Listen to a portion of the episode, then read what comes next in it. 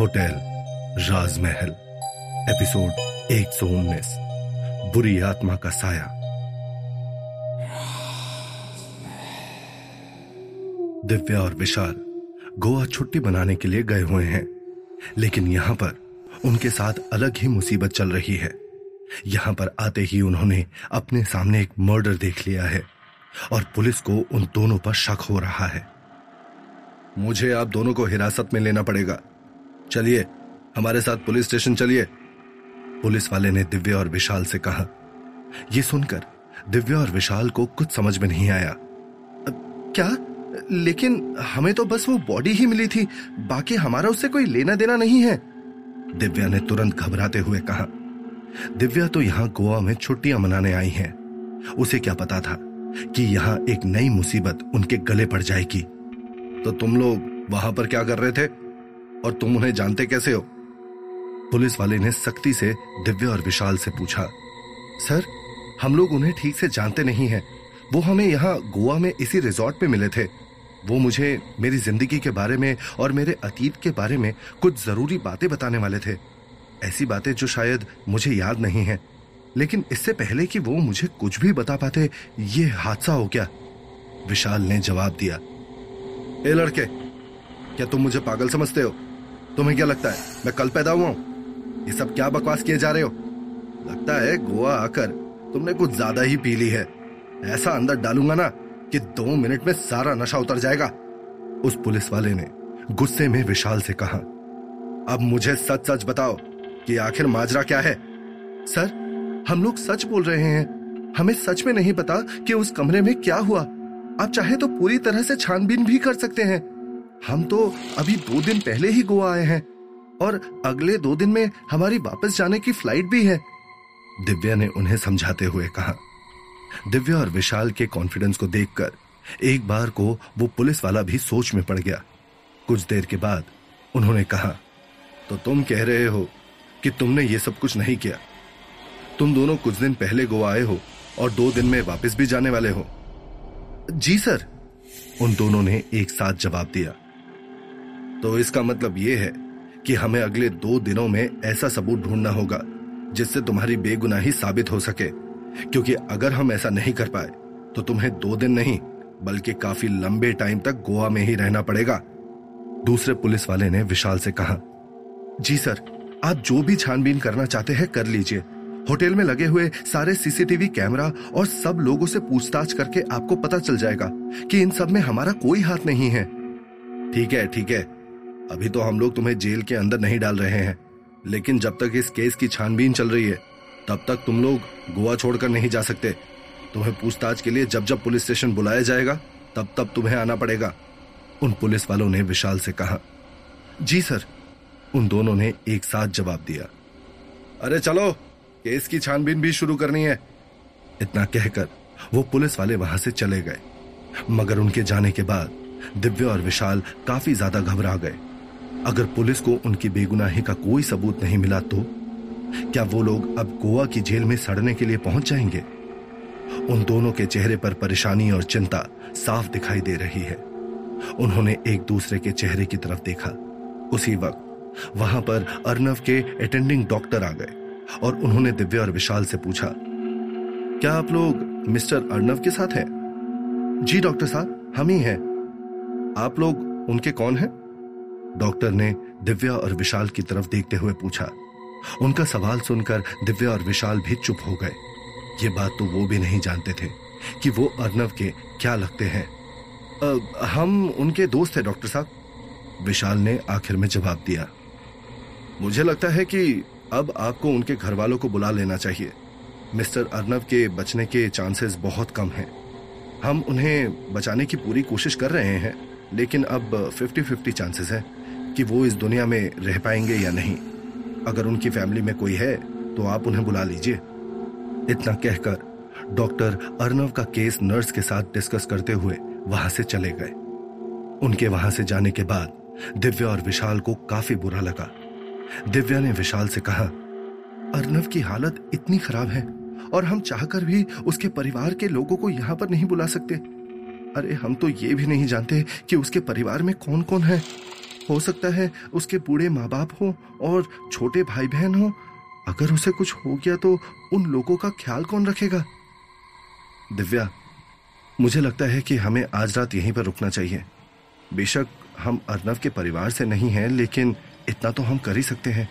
मैं उसे इस हॉस्पिटल में अकेला नहीं छोड़ सकता। विशाल को अर्नव के लिए काफ़ी ज़्यादा बुरा लग रहा है। इस वक्त वो ये बात पूरी तरह से भूल चुका है कि अर्नव के हाथ में उसके अतीत की चाबी है। अभी वो सिर्फ़ ये चाहता है कि अर्नव पूरी तरह से ठीक होकर अपने घर चला जाए। अभी रात के सवा तीन बज रहे हैं और पूरे हॉस्पिटल में गहरी शांति फैली हुई है। ऑपरेशन के बाद अर्नव को आईसीयू में शिफ्ट कर दिया गया है और दिव्या और विशाल आईसीयू के बाहर बेंच पर ही बैठे बैठे सोए हुए हैं। हॉस्पिटल का कुछ स्टाफ नाइट ड्यूटी पर है, लेकिन इतनी रात होने की वजह से सब लोग गहरी नींद में सोए हुए हैं। तभी अचानक से कुछ खटपट की आवाज़ से विशाल की नींद अपने आप खुल जाती है। वो अपनी आँखें खोलकर देखता है तो उसके पास बैठी हुई दिव्या, दीवार का सहारा लिए हुए सोई हुई है। और पूरे कॉरिडोर में और कोई भी नहीं है। वो अपनी आँखें मलता हुआ उठकर खड़ा होता है और सीधा जाकर अर्नव के रूम की ग्लास विंडो से उसे देखने के लिए पहुँच जाता है। तभी वो कुछ ऐसा देखता है जिसे देखकर उसकी नींद पल भर में गायब हो जाती है। उसने देखा कि अर्नव की दोनों आँखें पूरी तरह से खुली हुई हैं और वो अपने बिस्तर पर लेटा लेटा कमरे की छत को घूर रहा है। धीरे धीरे करके उसके अंदर से अजीब अजीब सी आवाज़ आ रही है और उसकी बॉडी हौले हौले हिलने लगी है। अभी थोड़ी देर पहले ही तो अर्नव का ऑपरेशन हुआ है तो इतनी जल्दी इसे होश कैसे आ सकता है? कहीं इसे कोई और प्रॉब्लम तो नहीं हो गई? विशाल ये सब देखकर काफ़ी घबरा जाता है और तुरंत दरवाज़ा खोलकर आईसीयू के अंदर पहुँच जाता है। वो तुरंत अर्नव के बिस्तर के पास पहुँच जाता है। और उसे कंधे से पकड़कर धीरे से बोलने लगता है, अर्नव अर्नव, क्या तुम ठीक हो? अर्नव? लेकिन उसकी किसी भी बात का अर्नव के ऊपर कोई असर नहीं पड़ रहा। वो लगातार कमरे की छत को घूरे जा रहा है और उसके अंदर से अजीब सी आ रही आवाज़ और तेज होती जा रही है, जिसकी वजह से विशाल की घबराहट भी बढ़ती जा रही है। उसे समझ में नहीं आ रहा कि आखिर अर्नव को कौन सी प्रॉब्लम हो रही है।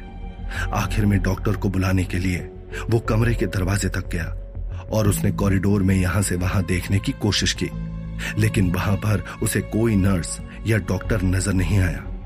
आखिर में वो वापस अर्नव को देखने के लिए जैसे ही पीछे मुड़ा तो उसने देखा कि अर्नव अपनी जगह पर उठकर बैठा हुआ है। उसके चेहरे पर किसी तरह का कोई एक्सप्रेशन नहीं है और अब वो कमरे की छत की जगह लगातार विशाल को घूर रहा है। उसे इस तरह से अचानक बैठे हुए देखकर विशाल को थोड़ा अटपटा लगा और एक पल को उसकी धड़कन काफ़ी तेज हो गई। मगर फिर भी एक गहरी सांस लेकर वो तुरंत उसके पास पहुँच गया और उसके कंधे पर हाथ रखकर उससे पूछा अर्नव क्या तुम ठीक हो? तुम्हें इतनी जल्दी होश कैसे आ गया? तुम्हें अभी भी आराम करना चाहिए, नहीं तो इससे तुम्हारे जख्मों पर गहरा असर पड़ सकता है। लेकिन विशाल के बार बार पूछने के बाद भी अर्नव कोई जवाब नहीं दे रहा और बस एक टक उसे घूरता जा रहा है। विशाल के मन की घबराहट बढ़ने लग जाती है और जैसे ही वो वहाँ से बाहर जाने लगता है, तभी अचानक से अर्नव अपने हाथ में लगे हुए सारे ग्लूकोज और दवाइयों के इंजेक्शन को एक झटके से तोड़ देता है। उसे ऐसा करते देख विशाल का मुँह खुला का खुला रह जाता है। उसे समझ में नहीं आ रहा कि अर्नव आखिर ये सब क्या कर रहा है? अचानक से अर्नव अपना हाथ आके बढ़ाता है और कसकर विशाल का गला पकड़ लेता है। विशाल बुरी तरह से छटपटाने लगता है और अपने दोनों हाथों से अर्नव के हाथ को पकड़कर खुद को छुड़ाने की कोशिश करने लगता है। मगर ना जाने कैसे अर्नव का एक हाथ उसके दोनों हाथों पर भारी पड़ रहा है। ऐसा लग रहा है जैसे अर्नव के पीछे किसी अदृश्य शक्ति का हाथ हो। अर्नव ये तुम क्या, क्या कर रहे हो? छोड़ो। विशाल काफ़ी मुश्किल से अर्नव से कहने की कोशिश करता है लेकिन अर्नव की पकड़ विशाल की गर्दन पर ढीली नहीं हो रही। ऐसा लग रहा है जैसे विशाल की कोई बात अर्नव के कानों तक पहुँच ही ना पा रही हो। बहुत हो गया। तेरी इतनी हिम्मत कि तू आज मेरे सामने खड़ा है? मेरे सामने। क्या जानना चाहता है? अतीत जानना चाहता है? तुझे क्या लगता है कि मैं इतनी आसानी से सब कुछ भूल जाऊँगा? अर्नब ने गुस्से से गरजते हुए कहना शुरू किया और उसकी आवाज़ सुनकर विशाल की हालत खराब हो गई। वो बुरी तरह से पसीने से तरबतर हो गया और उसके चेहरे पर हवाइयाँ उड़ने लगी। ये ऐसी आवाज़ है जिसे वो पहले भी कई बार होटल राजमहल की दीवारों के अंदर सुन चुका है। वो आवाज़ किसी इंसान की नहीं, बल्कि किसी हैवान की है। अर्नव के चेहरे पर इस वक्त विशाल के लिए सिर्फ़ नफरत ही नफरत दिखाई दे रही है। ऐसा लग रहा है जैसे वो विशाल के खून का प्यासा हो चुका है। छोड़ो! छोड़ो! विशाल बार बार खुद को छुड़ाने की कोशिश करने लगता है, मगर उसकी सारी कोशिशें नाकाम हो रही हैं। तूने इतने लोगों की जान ली तेरी वजह से इतने लोगों ने अपने अपनों को खो दिया। मगर तेरी अकल नहीं गई। तुझे अपने बाबू का जरा भी पछतावा नहीं है। बल्कि यहाँ आकर मुझसे अपनी कहानी पूछ रहा है। पर तू चिंता मत कर। आज मैं तुझे तेरे सारे कर्मों की सजा दूँगा। आज मैं तुझे इस धरती से आज़ाद कर दूँगा। इतना कहकर अर्नब ने अपनी पकड़ विशाल की गर्दन पर और भी मज़बूत कर ली। विशाल का पूरा चेहरा बुरी तरह से लाल पड़ गया और उसकी आँखों से पानी बहने लगा। वो अपने हाथों और पैरों को बुरी तरह से हिलाने लगा। मगर तभी उसका ध्यान अर्नब के बेड के नीचे लगे इमरजेंसी बटन पर गया। उधर अर्नब उसका गला दबाने पे उतारू है और इधर विशाल अपने हाथों को हिला हिलाकर कैसे ना कैसे उस बटन को दबाना चाहता है। लेकिन उसकी साँसें उखड़ती जा रही हैं और उसका दम घुट रहा है। लेकिन इन सारी चीज़ों के बावजूद भी उसने अपनी कोशिश जारी रखी और जैसे तैसे करके उसने वो लाल रंग का बटन दबा दिया। उस बटन के दबते ही अचानक से पूरे हॉस्पिटल में एक तेज अलार्म बज उठा और नाइट शिफ्ट पर आए हुए सारे डॉक्टर और नर्स वहाँ पर भागे भागे पहुँच गए। इस अलार्म की आवाज़ से दिव्या की नींद खुल गई। और वो भी भागते भागते अर्नव के पास आईसीयू में पहुँच गए। वहाँ जाकर उसने देखा कि अर्नव गुस्से से विशाल को घूर रहा है और उसने विशाल की गर्दन पकड़ी हुई है। विशाल दर्द से बुरी तरह से छटपटा रहा है और उसका पूरा मुँह ठीक से सांस ना ले पाने की वजह से लाल पड़ चुका है। वो तुरंत विशाल के पास पहुँच गई और खुद भी विशाल को अर्नव से छुड़ाने की कोशिश करने लगी। डॉक्टर! Doctor, help! अरे कोई सिक्योरिटी बुलाओ! दिव्या विशाल को छुड़ाने की कोशिश करने लगी। लेकिन इस वक्त अर्नव के ऊपर एक अलग ही तरह का जुनून सवार है। कुछ ही देर बाद बाहर से सिक्योरिटी के तीन चार लोग आईसीयू के अंदर आ गए और उन्होंने अर्नव के दोनों हाथों को कसकर पकड़ लिया।